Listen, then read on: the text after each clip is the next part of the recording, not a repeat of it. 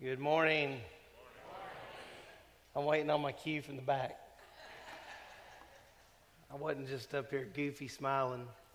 It's uh, great to see you guys this morning. um, if you're visiting with us today, we're thrilled you're here to be a part of the service. Um, God is good all the time. Amen. Well, He has really been good to us here at Grace. Uh, we launched a building program a few years ago, and I am standing here to tell you this morning that the building is paid off in full.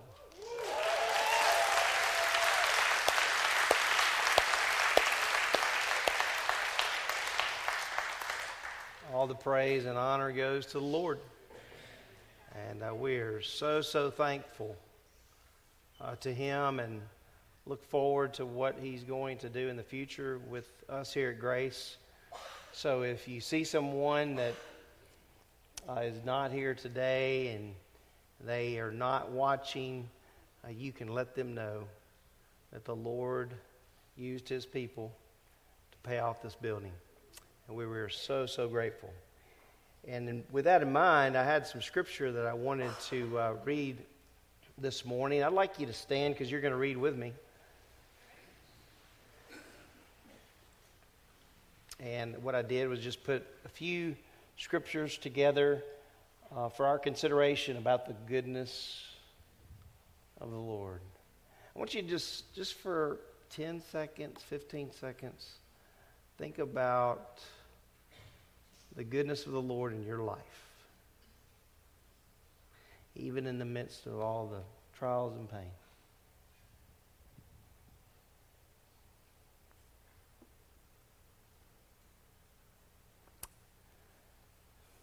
Let's read these scriptures together. First one's First Chronicles 16 34. Oh, give thanks to the Lord, for he is good, for his mercy endures forever.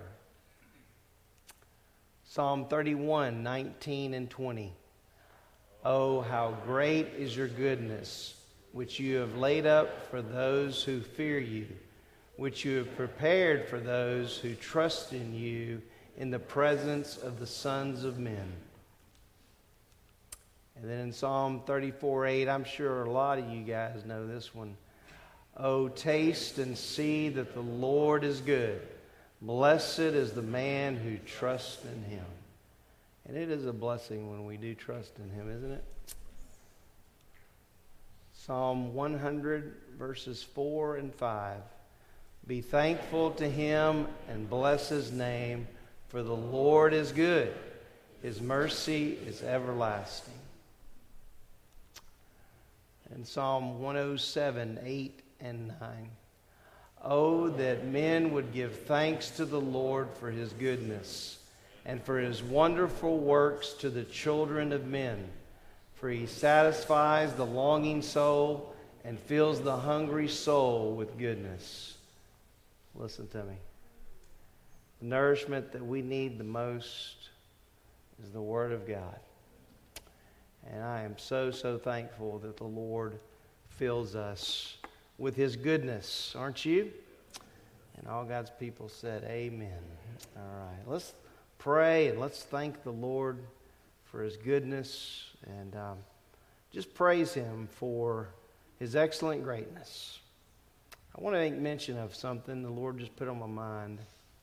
Um, you have in front of you, and we never mention this a whole lot, but you have in front of you in the seats offering envelopes. You could probably count on one hand how many times I've mentioned that in 20 something years. We just, we know that the Lord wants us to give, and we know that comes from the scriptures, but um, here at Grace, we have an envelope that we use. And um, on there, there are three different categories. And uh, one of those categories is really a faith promise category, and that's the category of missions. And we support many missionaries. Uh, there's a commitment per month of about $11,000 that we have to our missionaries. As you know, we get an opportunity to meet them uh, each year and see them when they come. And uh, that's kind of unique because a lot of churches may not have that, so we have that blessing. And so um, the categories on there for your consideration are general fund and uh, missions and then special. And that's been building for a long time, and we still would like there to be some thought about that because we don't know what the Lord's going to do with us in the future. And believe it or not, there is maintenance to buildings. I know that's hard to believe, but it's true.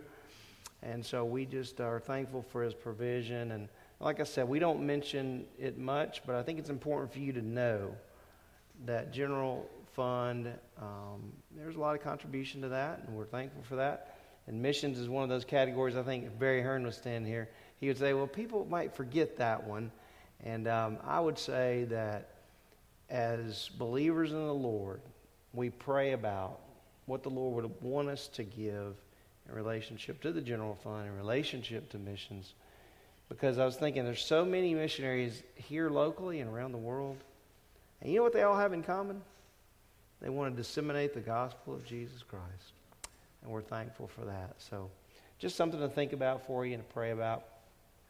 But thanks be to God. He's paid off the buildings that we have. And so glory to his name. Let's pray uh, together. Father, you are so, so good. We only have but a few moments each week that we can gather together. Um, and so they're special moments. Father, we don't take for granted that we're able to meet freely. Um, there are literally believers around the world who are dying for their faith in Christ. So, so we just want to thank you, Father, for being able to worship you and being able to do so, as your word says, in spirit and in truth. Father, we would be really remiss if we did not thank you for your goodness as it relates to the provision of paying off this building and the children's facility and youth facility. Lord, we just thank you so, so much. We thank you for how you work in the hearts of your people. Father, you are a, an amazing God. Father, um, each person in this room, myself foremost, has come in this place today with a lot of things on our mind. Things that uh, may distract us from what the most important thing is. So please help us to pay attention. Um, please help us as we worship you that we would not be distracted in that, but that we would give our full attention to worshiping the King of Kings and Lord of Lords because he alone is worthy of honor and glory and praise. So, Father, thank you so much for our gathering this morning. We pray that you are glorified in all that is done. In the name of Christ, I pray. Amen.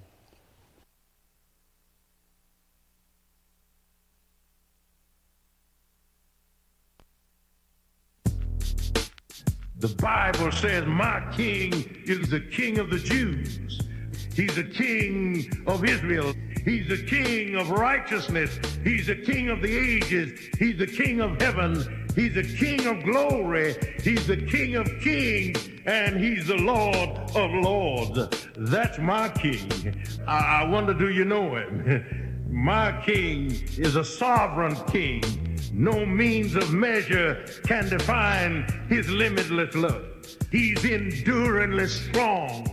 He's entirely sincere. He's eternally steadfast. He's immortally graceful. He's imperially powerful. He's impartially merciful. Do you know him? He's the greatest phenomenon that has ever crossed the horizon of this world. He's God's son. He's a sinner's savior. He's the centerpiece of civilization. He's unparalleled. He's unprecedented. He is the loftiest idea in literature. He's the highest personality in philosophy. He's the fundamental doctrine of true theology. He's the only one qualified to be an all sufficient Savior. I wonder if you know him today. He supplies strength for the weak. He's available for the tempted and the tried. He sympathizes and he saves. He strengthens and sustains. He guards and he guides. He heals the sick. He cleanses the lepers. He forgives sinners. He discharges debtors. He delivers the captive. He defends the feeble. He blesses the young. He serves the unfortunate. He regards the aged. He rewards the diligent. And he beautifies the meek. I wonder if you know him. He's the key to knowledge. He's the wellspring of wisdom.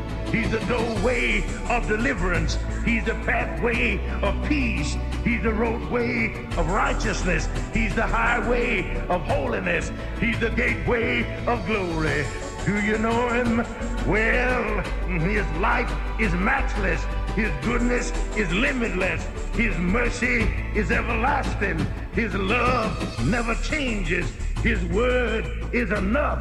His grace is sufficient. His reign is righteous. And his yoke is easy. And his burden is light. I wish I could describe him to you. Yes, he's indescribable. He's incomprehensible. He's invincible. He's irresistible. You can't get him out of your mind. You can't you can't get him off of your hand. You can't outlive him and you can't live without him. Well, the Pharisees couldn't stand him, but they found out they couldn't stop him. Pilate couldn't find any fault in him. Herod couldn't kill him. Death couldn't handle him. And the grave couldn't hold him. Yeah! That's my king. That's my king. Amen.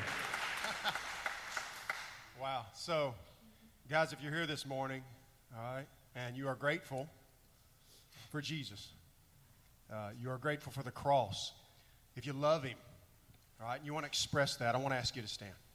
Let's stand and let's do that this morning. Guys, He is worthy. That, as good as that video is, as powerful as, as it is, as well done, it doesn't do justice. Uh, Jesus is worthy of every single ounce of praise we could possibly muster and so much more. So let's do that this morning. Let's give him everything we've got. Let's sing from the bottom of our hearts and lift his name high this morning. Amen.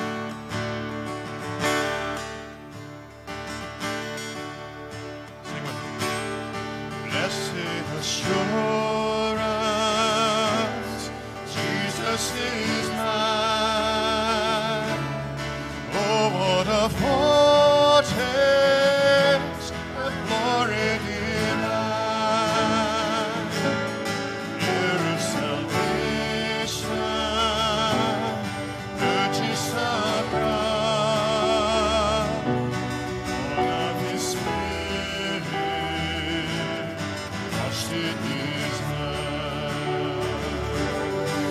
This is my story.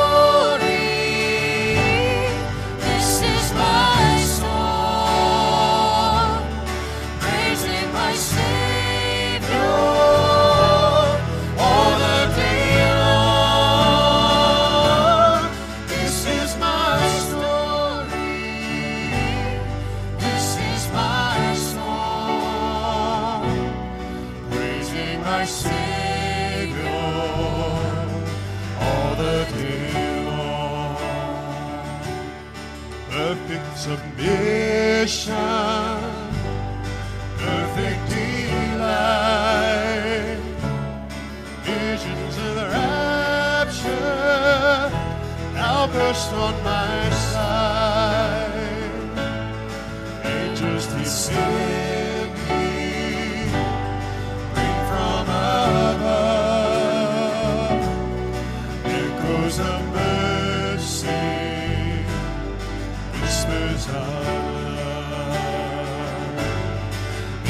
is my story. This is my song. Praising my Savior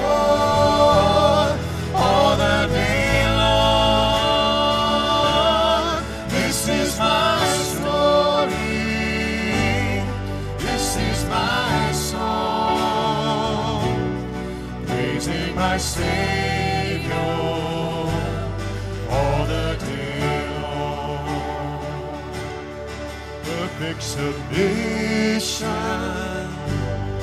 All is at rest. I and my Savior.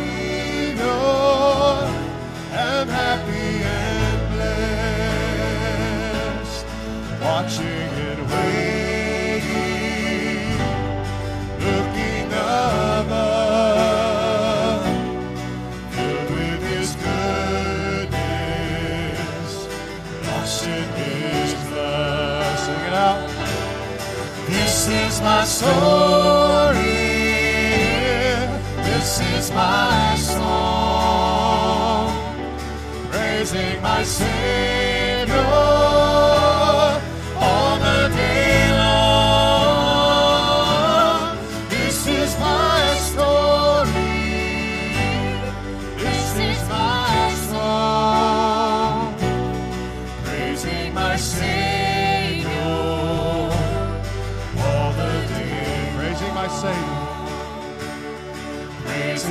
Savior.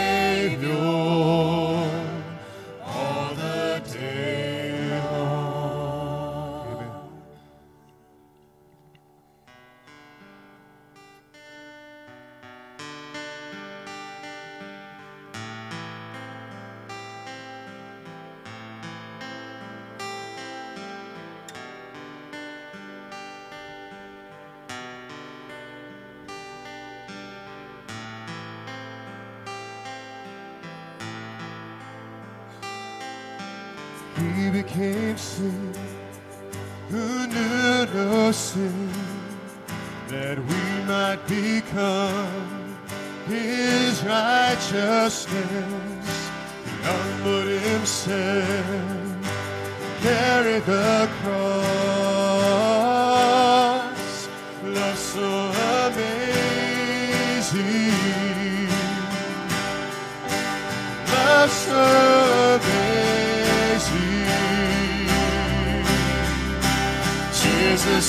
side.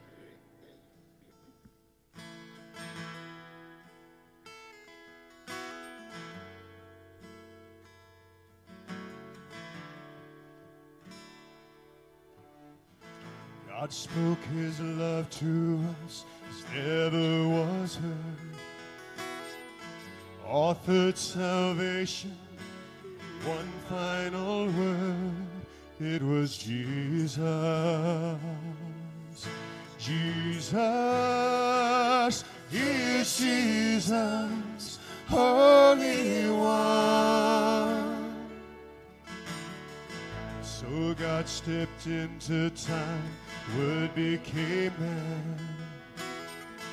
He bled redeeming grace as Calvary's land. He is Jesus. Jesus. He is Jesus. Holy One.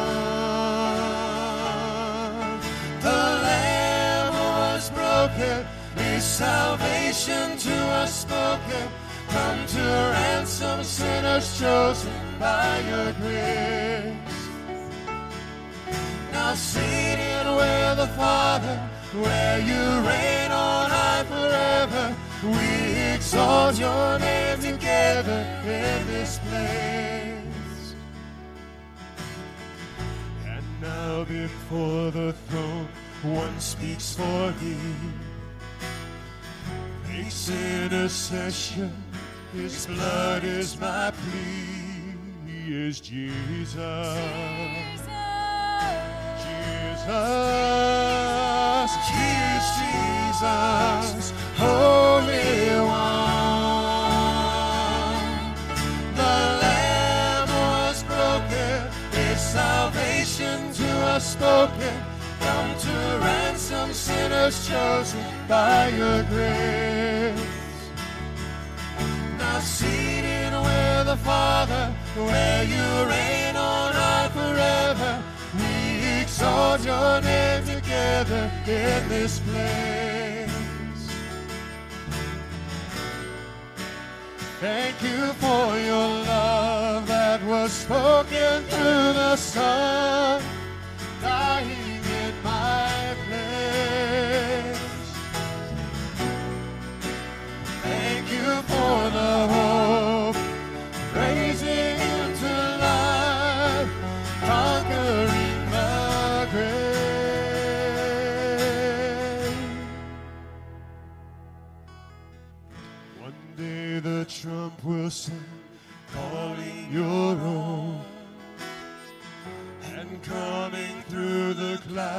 carry us home will be Jesus. Jesus, Jesus, Holy One. The Lamb was broken, His salvation to us spoken. Come to ransom sinners chosen by Your grace.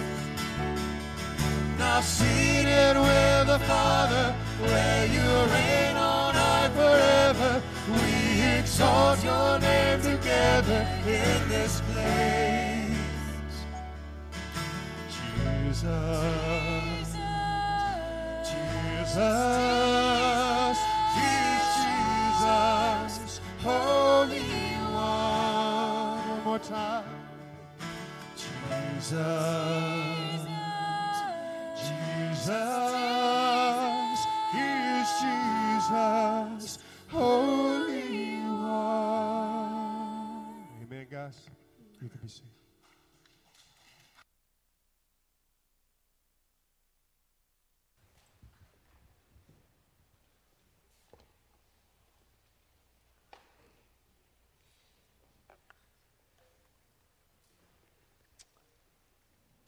Those are songs that we could sing for the next three hours, over and over and over again. Thank you, praise team, for leading us this morning. Last song is the gospel. Did you notice that? It's the gospel. The death. He died for our sins, the Bible says, according to the scriptures. You may be sitting there saying, hey, that he couldn't have died for me. I'm just a, I'm the worst sinner there is. You know what Paul, the apostle, after his salvation said? I'm the chief of sinners. We're all sinful. I've got really good news for you. While we're all in that camp, Jesus died for our sins. He shed his blood that we might have life, everlasting life. And the hope of that is his resurrection. He rose again the third day according to the scriptures. And I know you have a great memory. When I spoke on the 500 witnesses, it wasn't just the apostles that witnessed the resurrection of Christ, but over 500 people. Over 500 saw the resurrected Christ. And do you know what? One day he's coming. And we're going to see the resurrected Christ. And as the Bible says, we're going to see him in all his glory. Whew. Amen. Let's go home.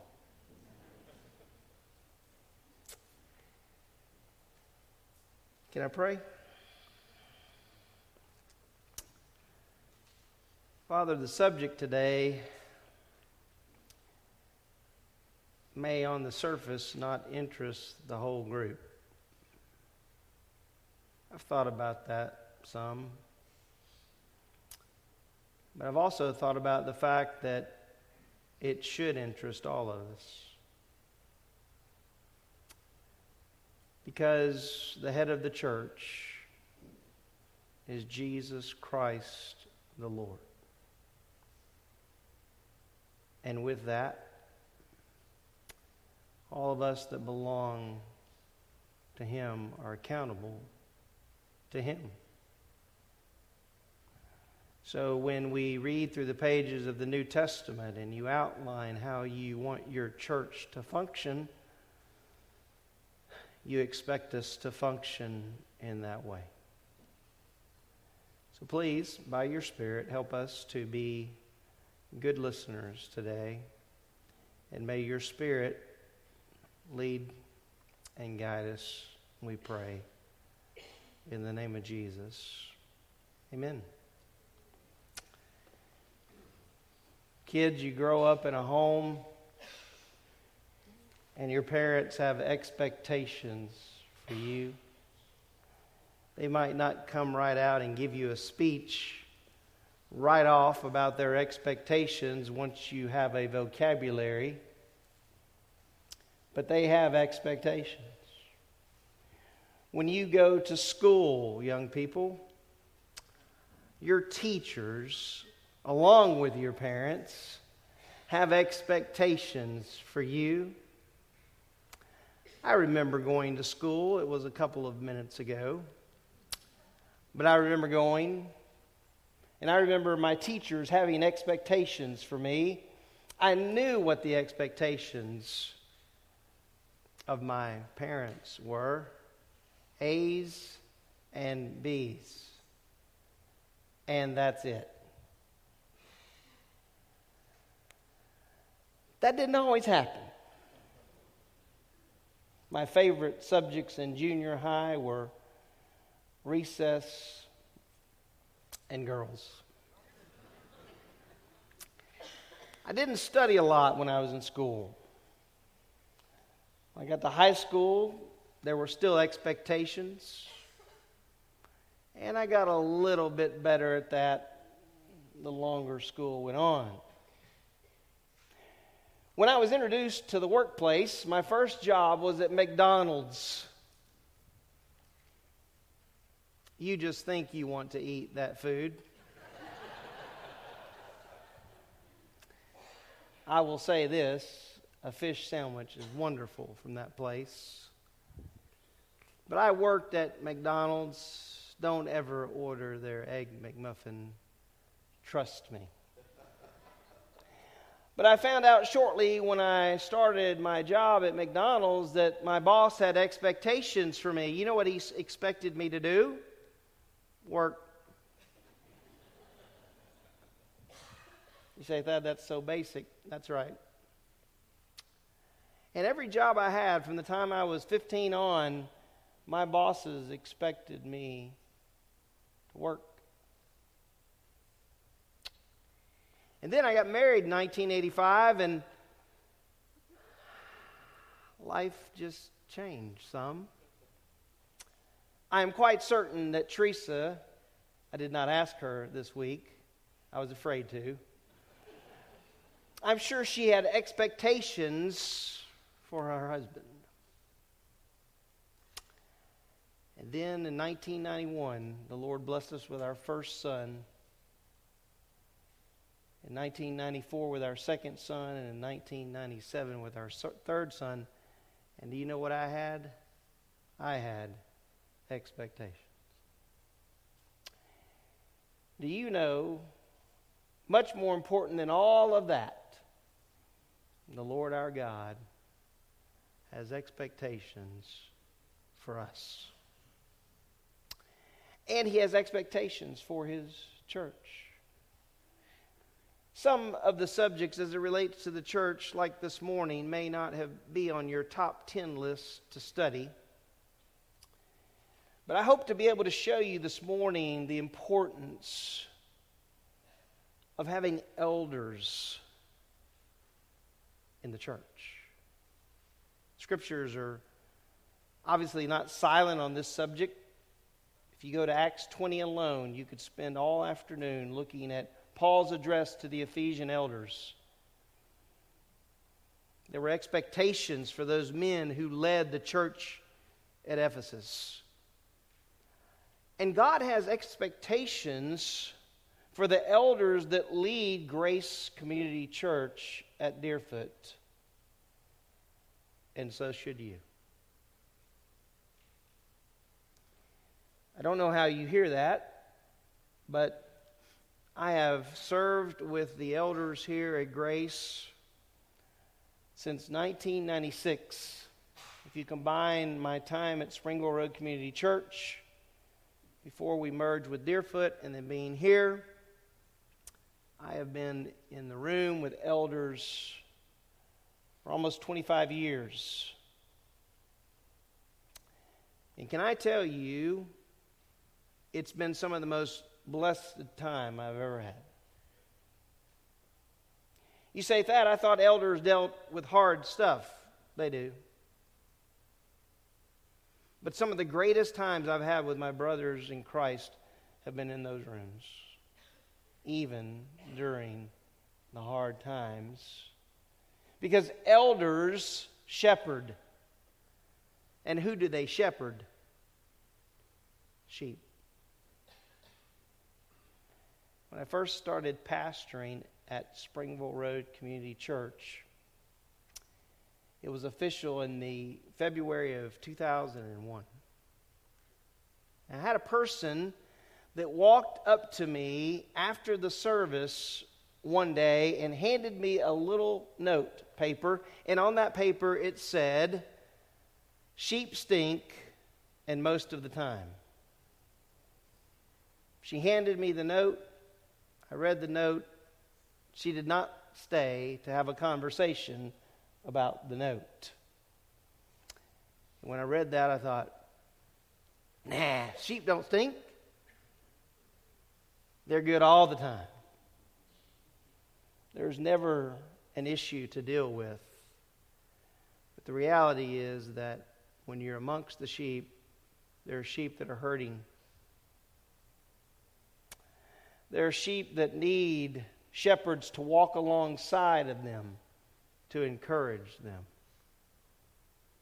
There's even times when sheep need to be admonished because they're going in the wrong direction. Who's responsible for that shepherding? According to Scripture, the elders. Being one elder among several, I take very seriously the responsibility of shepherding this body of believers. You know, there's not a day goes by that I don't think about you. Not all of you at the same time.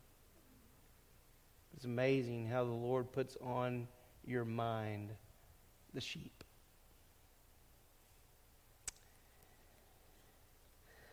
I want to deal with this subject this morning for the next 30 minutes or so.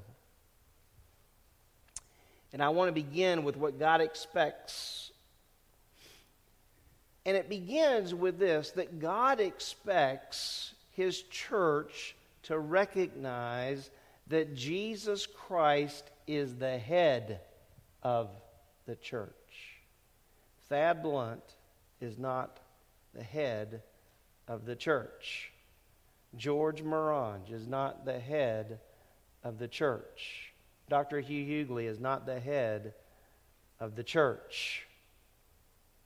Jesus Christ is the head of the church. The Pope is not the head of the church. Jesus Christ is the head of the church. Do you believe that? He is, whether you believe it or not. Jesus Christ is the head. And do you know the Bible tells us that? This is a very interesting verse for us to consider. Ephesians 5 and verse 23, there is an assumption in the first statement. For just, for, excuse me, for the husband is the head of the wife What's God's expectation for the husband and wife relationship? The husband is the head of his family, he's the head of his wife. Now, there is a very short phrase there that is a very controversial phrase. Obviously, in the culture, but it is in the church as well. Did you know that? That not all people believe that. But the assumption here by Paul is that the husband is the head of the wife. Now, this is what that does not mean. He's not a dictator, he's not an abuser. This really kind of is off subject, but in some respects, but the value of the husband and wife are the same. Did you know that? The same. Same value. Different responsibilities. Does that matter? Matters.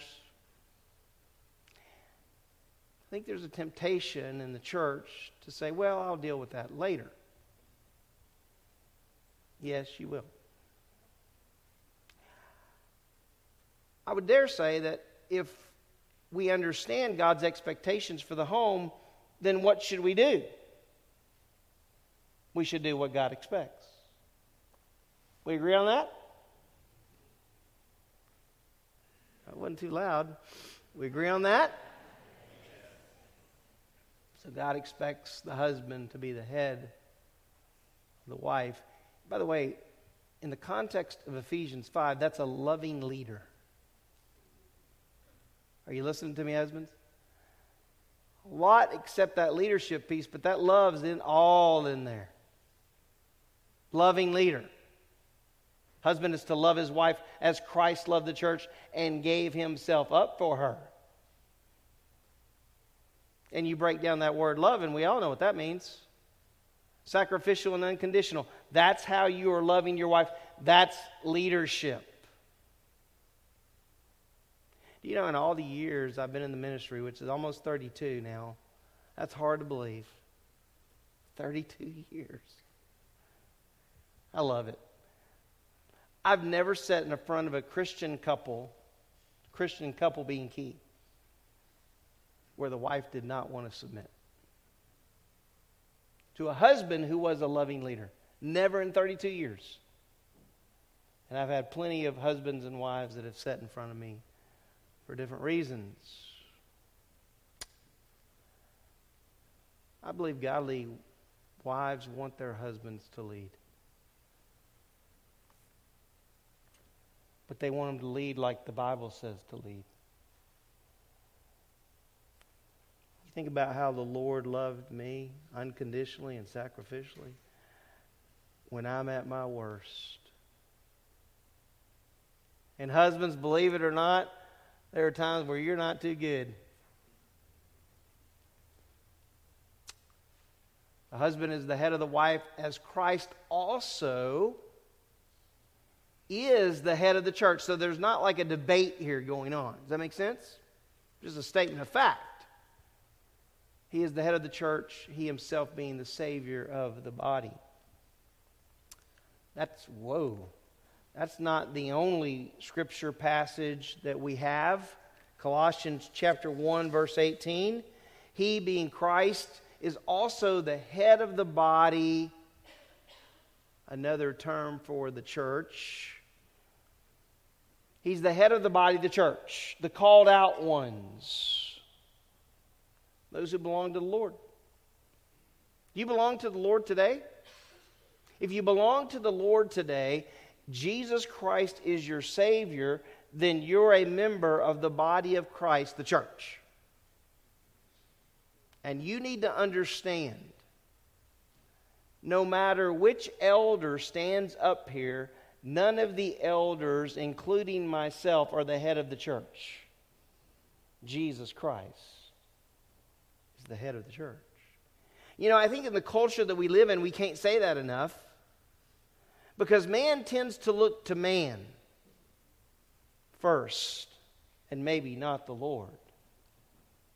I can tell you, serving on an elder board for the last 20 something years, I've walked out many times thinking, Lord, I am so thankful that you're the leader and not me.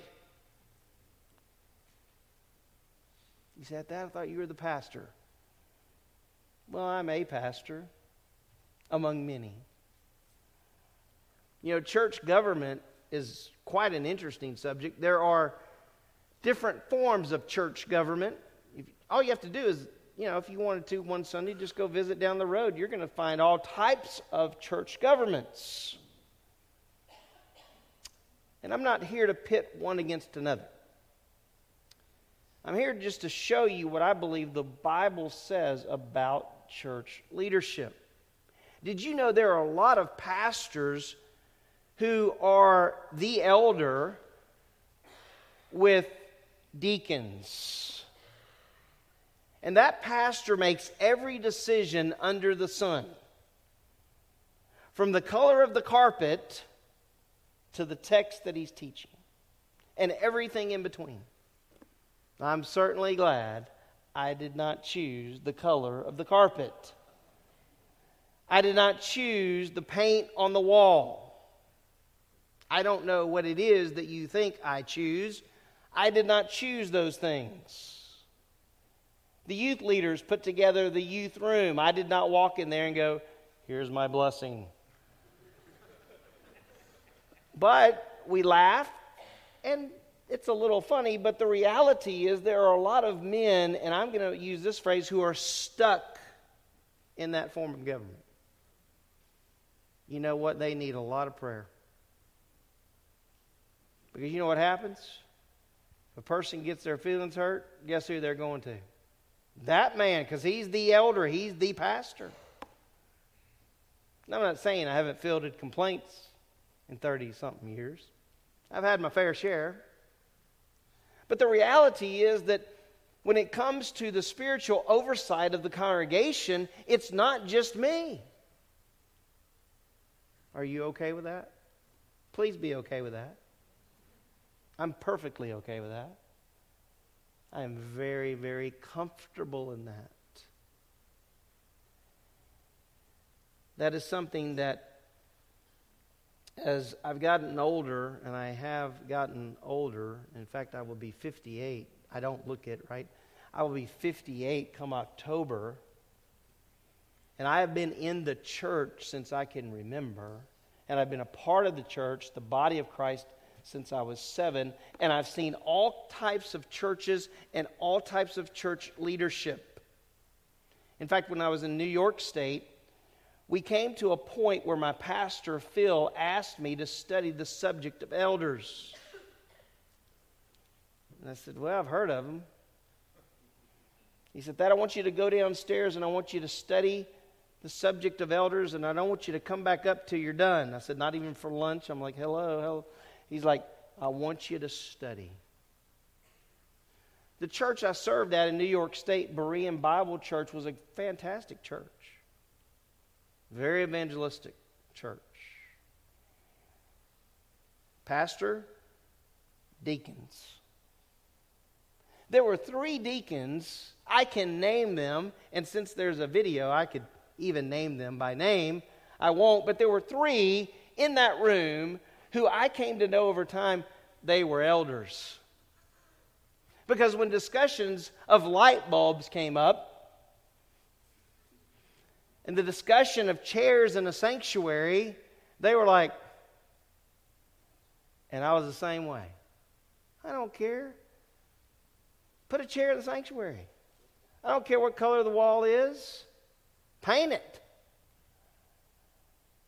But there's some guys that care about that kind of stuff, and they look at that, and rightly so. We'll look at deacons, but they're, they're service oriented. But these three men that sat on that deacon board were elders. And I knew it when I left. I studied. I will never forget opening the pastor's door. Now, I never just walked in on Phil, but knocked on the door. I was scared of him. Walk, knocked on the door walked in the office. He said, Sit down. I said, Why don't we have elders? It's biblical. You just can't get away from it. It's all through the New Testament. And it's plurality. It's not just one elder, it's elders. And I have come to appreciate over the years that we are elder led with a pastor. And I'm very, very good with that. Don't get me wrong. I love being an elder, and I love being the pastor, but I'm just one among many. It's a blessing to serve alongside of those guys. I will have you know something before I get into this further. They pray for you consistently. They do that. I know, I'm with them. Your names are mentioned.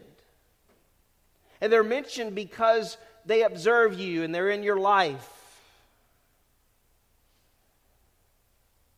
One of the gifts that I have, I believe, which you might laugh at, I don't know, but it's the gift of mercy. You say, Thad, you have the gift of mercy? You might not seem that way to me. But I want to tell you something about that. I love people. I love my people. And you know, when I talk to other pastors, I call you my people. Is that okay? You're my people. And when one sheep is hurting, I'm hurting. I love my people. But I'm here to tell you today that all of the elders love their people.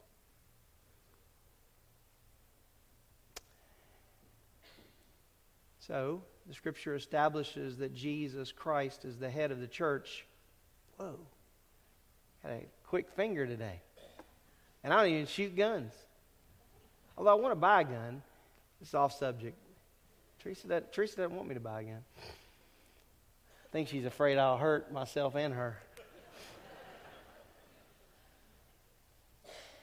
Jack Wellman, who is a pastor, author of a Brethren church in the Midwest in Kansas. I call that the Midwest. You ever been through Kansas? Not much there. He wrote this Jesus is the head of the church, and I love this last part. He expects his body to cooperate. that basically sums up what I just read to you. He expects his body to cooperate. So the question becomes are we cooperating? That's only for us individually to answer. Are we cooperating with the plan that the Lord has set in front of us? Which takes us to the second expectation that we want to land on this morning. And that comes from 1 Timothy chapter 3. And so I want you to turn to 1 Timothy chapter 3, verse 1. The second expectation that God has of us as it relates to the church and the context of what we discuss is that God expects that elders shepherd the church. And that's what you need to expect. Do you know who your elders are? I would like for all the elders to please stand. If you're currently on the elder board, and I would like you to stand and see George, you don't have to stand. It's okay. If, by the way, I saw your LSU hat out there on the desk, right in front of my office. Is that a gift for me?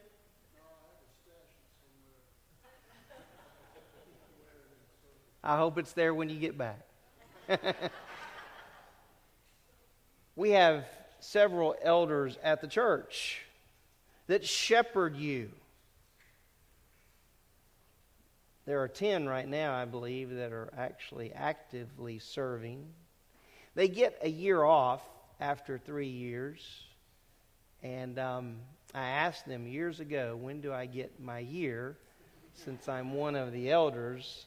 And I only got a kind of cursed look. No, that's not going to happen.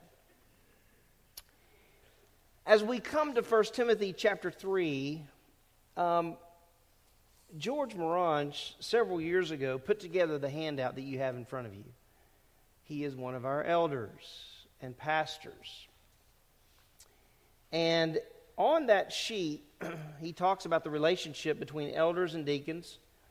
And he's got everything covered. I assume you can read. And so I am going to say, read that. There are a lot of good things to land on. I'm not going to discuss in detail any of them. But I want you to read over them because before you take the opportunity as a member of grace to nominate an elder and or deacon, you need to first of all know who's already serving. Everybody get that? This is kind of a commercial. You need to know who already is serving. So you see present elders, present deacons. That means you do not need to nominate them. They are already serving in those capacities. But you need to pray through the qualifications as you observe their lives as best as you can. And I would say that if you do not know them well, and if you've not prayed and considered the things that are mentioned, I would just wait until the Lord gives you clarity about that. Because, as I told one man years ago, uh, who is with the Lord now, he said that'd be nice to see some new elders on the elder board. And I said to him in a loving manner, You mean qualified elders? Because the reality is that there is no man that is perfect. What did Paul call himself? The chief of sinners. None of us that serve as elders are perfect by a long shot. And there are a lot of things, a lot of areas in our lives that need prayer and consideration. But I would encourage you to go through this list of qualifications and consider prayerfully those men that you would nominate for elder and deacon. And without going into detail this morning about it, it seems to be there's much more involvement on the part of the congregation when it comes to deacons and not so much as when it comes to elders. I've always thought elders should recognize elders, but elders should also recognize deacons as well. And there'll be a time when we can come to that and discuss that more openly. Can I just give you one to think about under the personal qualifications? You see that on your sheet? Under personal qualifications, 5C and 6C, they're all important. But not being pugnacious is critical on an elder board. Because you know that men don't always agree. And when you have a person in the room who's a striker, because that's what the word pugnacious means, it's not good. In fact, it's very uncomfortable. So I think one of the things as I was perusing the list, this is a person you know well if you're nominating them. It's not just a casual glance. But then it says gentle, 6c. Notice it says, in contrast to pugnacious, this person is considerate. They consider you. Do you know how to measure one way to measure whether a person is considering you? When you're talking with them, if they're looking at you. That's a little thing, but I think it's a little bit bigger than little. They're willing to listen to you. While elders are wanting to provide counsel and such, I was reminded in my study this week that a lot of being an elder is listening. It's listening and observing.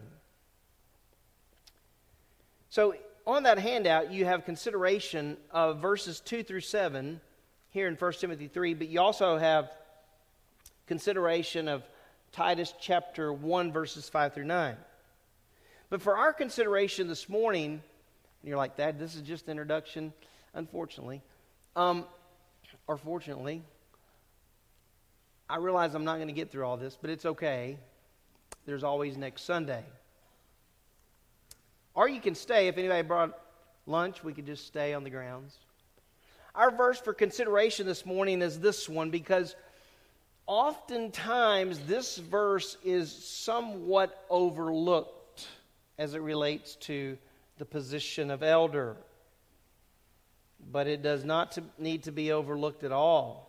In fact, did you know that everything that I will comment on outside of a couple of parallel passages that we'll look at, this verse alone has a lot of meat to it. Um, our verse for consideration is 1 Timothy chapter 3, verse 1. It is a trustworthy statement if any man aspires to the office of overseer, and I think you can see through context the husband of one wife and a one woman man in Titus chapter 1. We're talking about a man, masculine here. If any man aspires to the office of overseer, it is a fine work he desires to do. Now, there are synonyms in the New Testament for overseer or elder. Let me give you three. I don't have them on PowerPoint for you because I don't know how to quite say this to you. Sometimes I like to not give you everything on PowerPoint to see if you will write some things down or to test whether you are listening or not. Here goes. One of the synonymous terms is the term elder. The one we have here in 1 Timothy 3 1 is overseer. The word elder occurs in the New Testament, and it emphasizes one who is, this is interesting, the Greek word emphasizes one who is advanced in life. Does that make sense? Makes sense. When I need wisdom, I go to the men who are older and have done more of life. You know why? I need their wisdom. They've done more of life than I have, and although I'm advancing in age, at times I still view myself as being young. And yet 60 is like right around the corner. One sister up here says, That is young. So it's one who is advanced in life. You know where that helps practically? When you're sitting in an elders meeting and a subject comes up as it relates to a married couple who needs help or counsel. If you're dealing with something financially, as it relates to people's lives, if there are rebellious children that are involved. It's just nice to have people who have, we'll just say, worn some tread off the tires. Another New Testament term that is used here is the one overseer, but there, it's also synonymous with the term bishop. And this emphasizes uh, a man charged with the duty of oversight. He has oversight. Now, that oversight, as we're going to see, is not to be abused. We're not talking about abusive oversight. We're just simply talking about the fact that an elder is an overseer, and we're going to look at that word in just a few moments. There's also another New Testament word, and it's the word pastor. Pastor. And this emphasizes feeding and tending the flock, guarding the flock, protecting the flock. In other words, you're amongst the people. It's hard to shepherd if you're on the sidelines. You have to be amongst the people. You have to be among them. They have to be a part of you. You need to know about their lives. And one of the great benefits about shared responsibility is every elder in this place has the responsibility of being involved in your lives. Now, they're not superhuman men, they can't be involved in every single person's life all the time. But my viewpoint is that the shepherds need to know the sheep. They need to know those that they live among. So, those are some of the terms that you'll see in the New Testament that work interchangeably. Um, all right. There are a few things about this verse you need to know. First of all, the statement that Paul makes is reliable. That's the word trustworthy there in verse 1. When he uses that word trustworthy, it just means simply reliable. This is a reliable statement. This is a true statement. You know what it reminded me of? When Jesus was with his disciples, every once in a while, what would he say? Truly, truly, I say to you. Some translations might have verily, verily. Truly, truly, I say unto you. So, Paul, in essence, is making a truly, truly statement. So it's one we need to pay attention to then.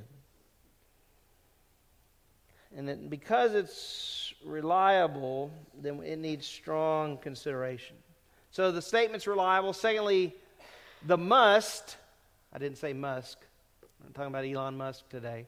The must is a hankering. You say, Thad, where in the world did you get the word hankering? I am excited to tell you that one of the definitions of the word aspire is hankering.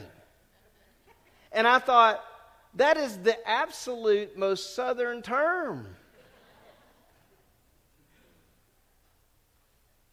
It says it is a trustworthy statement. If any man has a hankering to the office of overseer, we all love the food analogies, don't we? You ever get a hankering for something? I want to give you some things to think about. You ever get a hankering for red beans and rice? Hmm. A hankering for shrimp? A hankering for a good ribeye steak? You know why I pick ribeye? It's got the fat on it.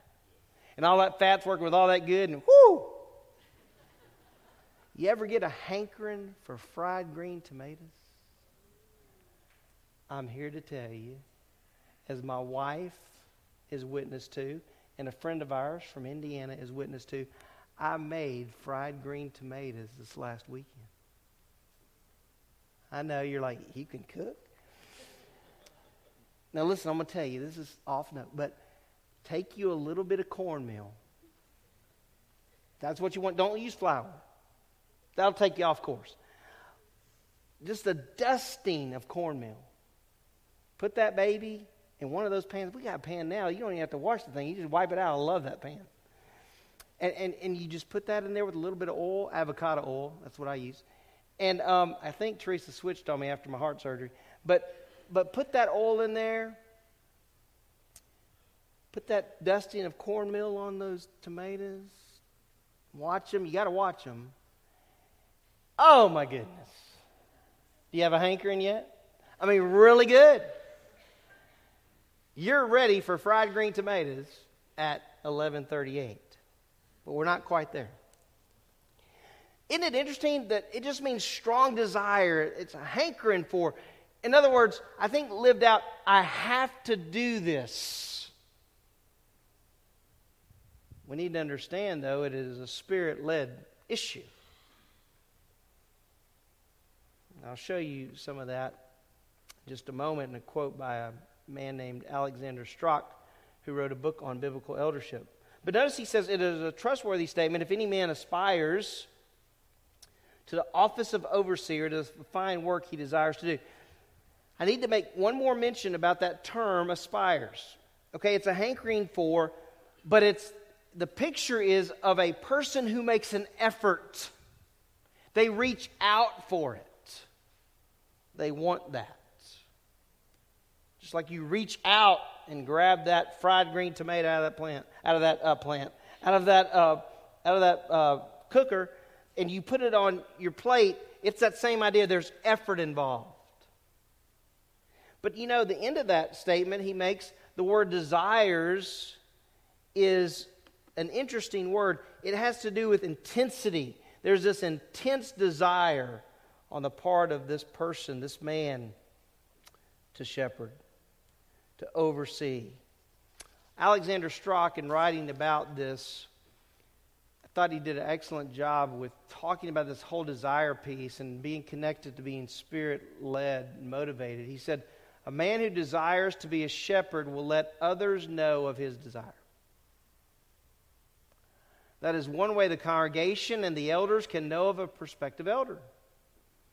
The knowledge of this desire will prompt the elders to pray and to encourage such desire through appropriate training and leadership development. One of the things, if you look at the scriptures and you're looking for that, how does that look practically? You know, Paul just took Timothy and he, and, and he said, Watch me do life, and he did life with him. Right? It, you have to be involved in the lives of other elders if you're one who has that desire that is spirit created, as he says in the next statement. He says, More important, the person with a spirit created motivation for the work of eldership will devote much time, thought, and energy to caring for the people and studying the scriptures. That's what elders do. So there's this spirit led motivation on the part of the individual. He goes on to say there is no such thing as a spirit given desire for eldership without the corresponding evidence of sacrificial of sacrificial loving service, and love for God's Word. Eldership is a strenuous task. That needs to be underlined over and over. It's a strenuous. You know why it's a strenuous task? You don't have a minute off. You say, yeah, that when you go home, you're off. No.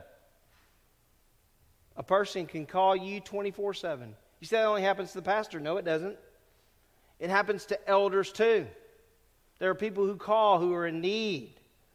Um, very, very important to understand that it's a strenuous task, not just another position on a decision making board, which most people, I think, at times think about. Oh, it's just a bunch of guys who get together and they make decisions. Well, decisions are made, but there's a lot to those decisions. Strauch ends by saying, in fact, the stronger a man's desire for eldership, the stronger will be his leadership and love for people and the Word. I want to show you this term that he uses. It's very critical to understanding um, what this person does. The word overseer is made up of a Greek word.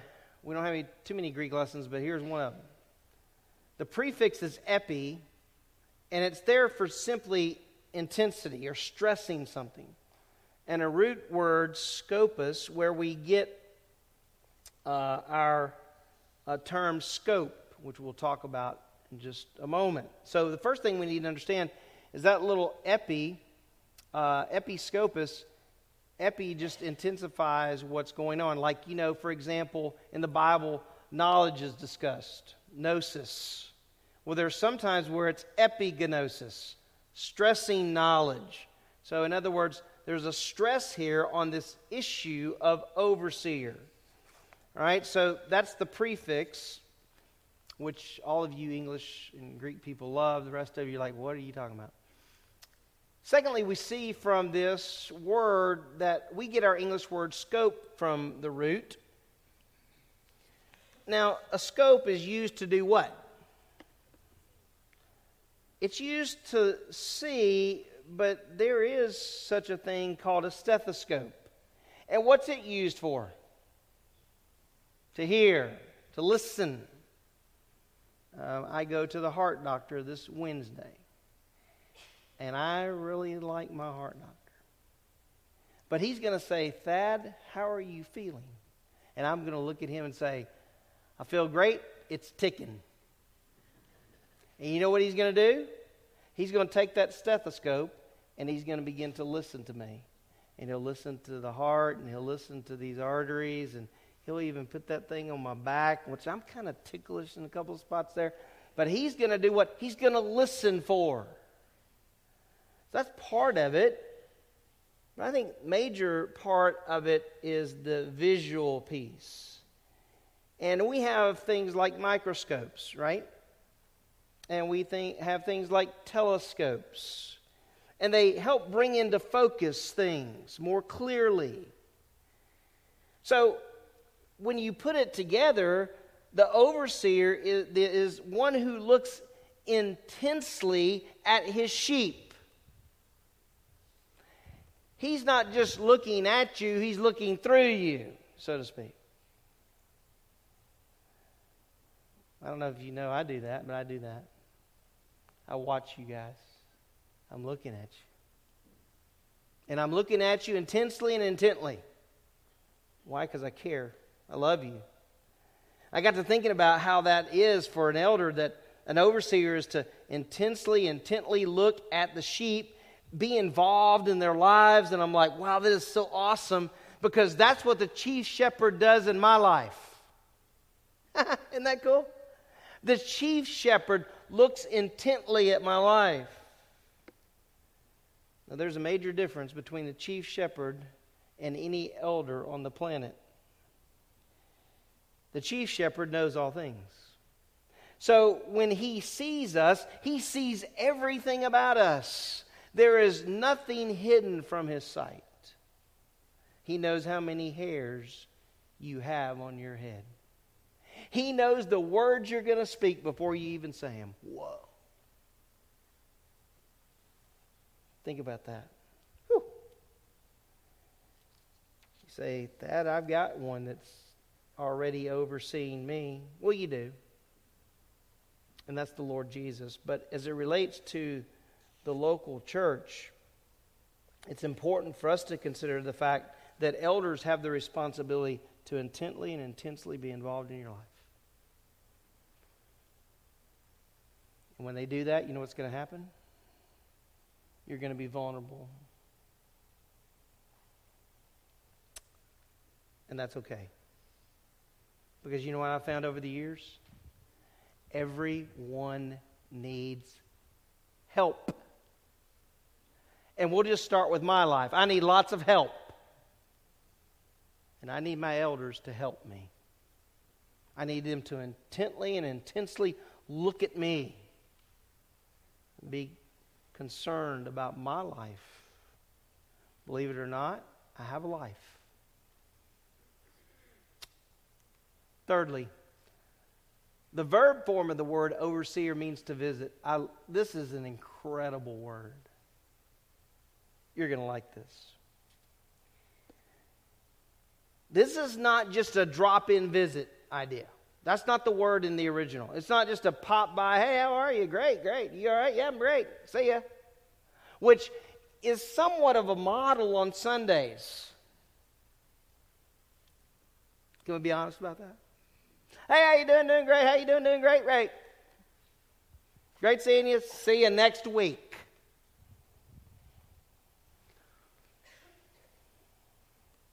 Elders can't do that. You said, Dad, you've never done that? Sure, I've done that. But the reality is, I'm just going to pick on Aaron and Emily. I need to be intently and intensely involved in their lives. I got to know them better just several weeks ago. We went to this restaurant to eat together. What was the name of that place? Pita Stop. Oh my goodness. I had the fish, they had the steak. Coveting every once in a while enters our lives. I was coveting their steak. I was more intently involved with them that night than I had been. That's the truth. So when we as elders do that, we're vulnerable and they're vulnerable. You say, well, what should elders look at intently and intensely? Whoa. Let me give you three. And we'll stop for today. An elder looks intently at prayer. An elder is depending upon the Lord. Are you listening to me? For the wisdom that he needs to shepherd the sheep. The Word. An elder has to be in the Word. You'll see on your qualification sheet when it comes to an elder, apt to teach. I think sometimes, and I want to make sure we're clear on this, some people view teaching as okay, it's the one guy behind the pulpit that stands there and he teaches. So he's the one that's qualified. You say, with that, I hadn't seen every single elder behind the pulpit. You're not going to. But you're going to see some of them. Van Cook is going to teach October the 2nd. Mark your calendars. Pastor Van and he's going to speak. He's an excellent Bible teacher. Pastor David Nichols, he's been behind this lectern and he has preached and he preaches and he teaches. And he's an excellent teacher and an excellent preacher. And John Burnett, jokingly, I'll say, Pastor John, you're on. He loves to teach and loves to preach the word. And, and a lot of the guys do, but not all of them are going to stand behind this lectern. But you know what they do? They teach. They may teach one on one, they may teach one on five. There's not a number here, but they're apt to teach the word. So we'll look at that more next week. And then this intensity also involves people, being with the people. You want me to tell you what I cannot do? I cannot adequately shepherd all of you. Did you know that? I can't do it. I even told the elders a year and a half ago, I said, guys, I just can't keep up with them. Sometimes, do you know I get a phone call? Hey, Thad, so and so was in the hospital. Past tense. They're already home. I'm like, uh oh. They're going to think I don't care. I absolutely care. But there's a list right now, it's pretty long. People that are hurting in this congregation. With the help of the Lord, I try to get there. But do you know what? It's not just my responsibility. It's the responsibility of those who oversee you. There is a letter, I'll close with this letter. There is a letter written by Chuck Swindoll back in 1991. How many of you were alive back in 1991? Those Rose students, they, you guys weren't alive in 19. I know that for a fact because my oldest son was born that year. But listen to what Chuck Swindoll wrote in his letter. I, I really, really admire Chuck Swindoll. I think he's an excellent Bible teacher, preacher. He's more of a preacher. He's an excellent Bible preacher. But I just really respect the way that, that he handles the ministry. He wrote this. This letter that he wrote was about geese. And the point of his letter is to talk about the fact that geese work together. You know what you should expect of your elders? That your elders would work together. This is what it says. Chuck Swindoll, writing this letter, he says, It's those stately geese. I can just hear him saying that. I find especially impressive. Winging their way to a warmer climate, they often cover thousands of miles before reaching their destination. Have you ever studied why they fly as they do? He says it is fascinating to read what has been discovered about their flight pattern as well as their in flight habits. He says four come to mind. The first one is those in front rotate their leadership. When one goose gets tired, it changes places with one in the wing of the V formation and another flies point. That's interesting. Secondly, by flying as they do, the members of the flock create an upward air current for one another. Each flap of the wings literally recreates an uplift for the bird immediately following. One author states that by flying in a V formation, the whole flock gets 71, this is scientific stuff, read about it, 71% greater flying range than if it, each goose flew on its own. What do you think about that single pastor guy? Ooh, we need to pray for them, don't we? When one goose gets sick or wounded, number three, two fall out of formation with it and follow it down to help and protect it. Oh, what a picture! It's what you should expect. If you're sick, or you're falling down, or you're just having a difficult time in life, it shouldn't be that you're alone. And it shouldn't be that I'm alone with you. There should be other shepherds. Listen to this. Not only do they help protect, it says they stay with the struggler until it's able to fly again. Talk about commitment. Fourthly, he says the geese in the rear of the formation are the ones who do the honking. Always wondered that. I suppose it's their way, he says, of announcing that they're following and that all is well. For sure, the repeated honks encourage those in front to stay at it. So you know what? there needs to be a whole lot of honking going on in that elder board. Stay at it, stay the course. In closing the letter, he says, As I think about all this, one lesson stands out above all others. It is the natural instinct of geese to work together. Whether it's rotating, flapping, helping, or simply honking, the flock is in it together, which enables them to accomplish what they set out to do honk, honk. I'm in it for the long haul as the Lord wants me to be. I trust that when you see your elders here at Grace that you know that we're together and that we love God and we love His Word. And we go to Him and we see you and we need to hear you. Let's pray together.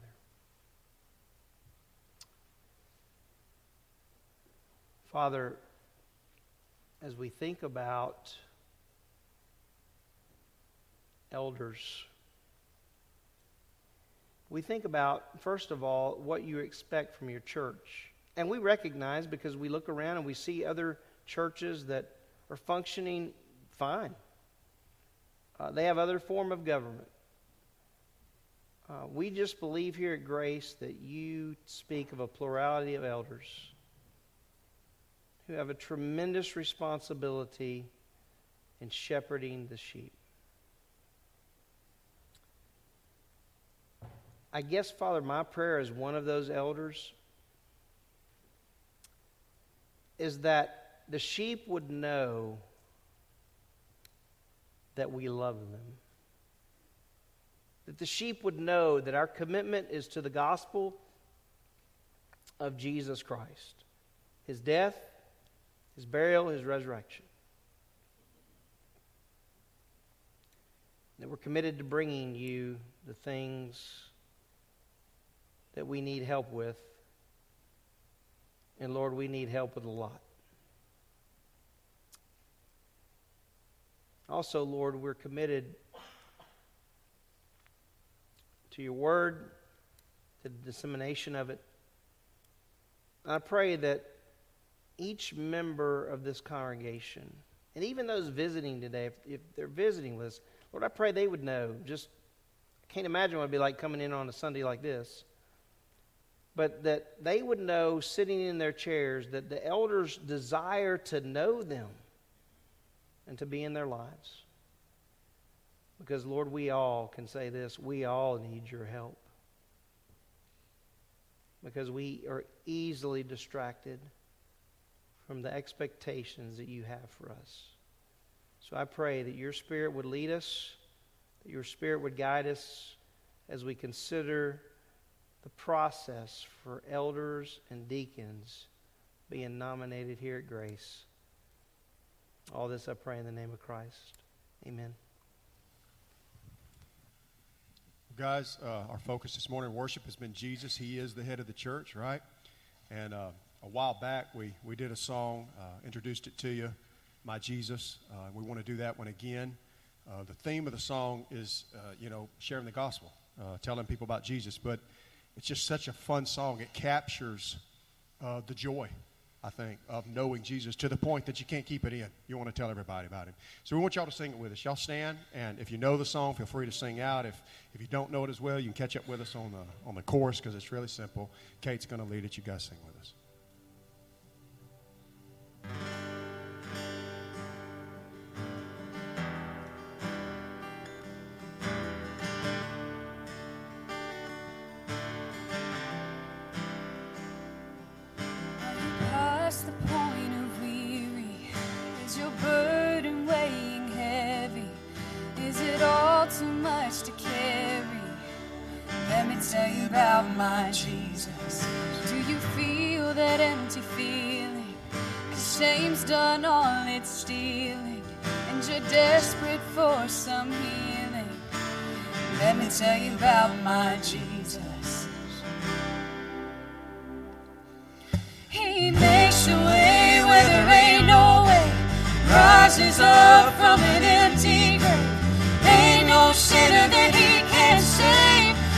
Tell you about my Jesus.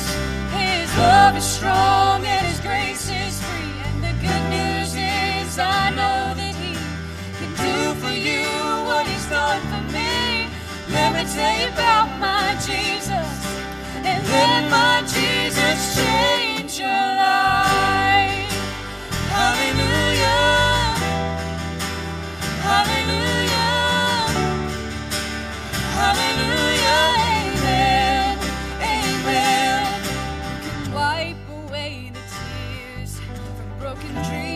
way is and tell the past to disappear. Oh, let me tell you about my Jesus and all the wrong turns that he would go and undo if you could.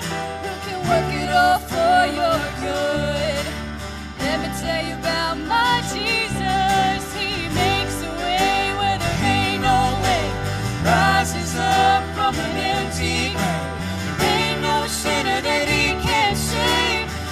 Tell you about my Jesus. His love is strong and His grace is free. And the good news is I know that He can do for you what He's done for me. Let me tell you about my Jesus. And let my Jesus change your life. Hallelujah. Hallelujah. Hallelujah.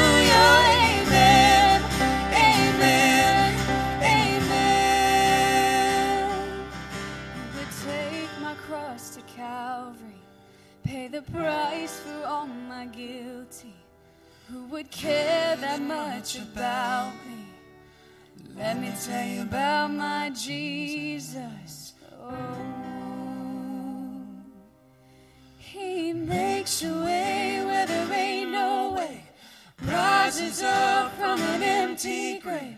Ain't no sinner that he can't save. Let me tell you about my Jesus. Love is strong and his grace is free. And the good news is I know that he can do for you what he's done for me.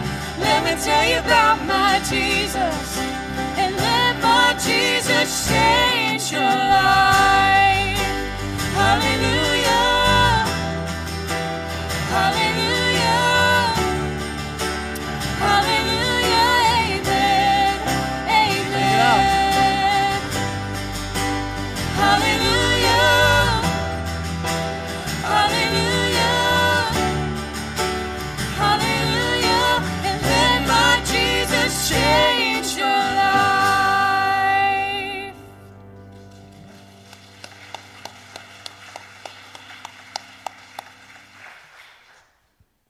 Was really good.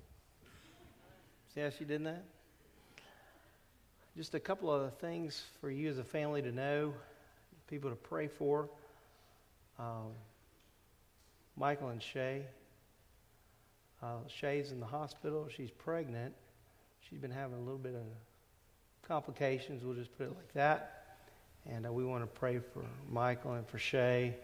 Michael's back there in the back. He's the guy. He's big guy back there. And uh, I've known Shay for a long time, and we're thankful for Michael, and and uh, we just want to pray for for Shay. Lord, protect the baby and protect her.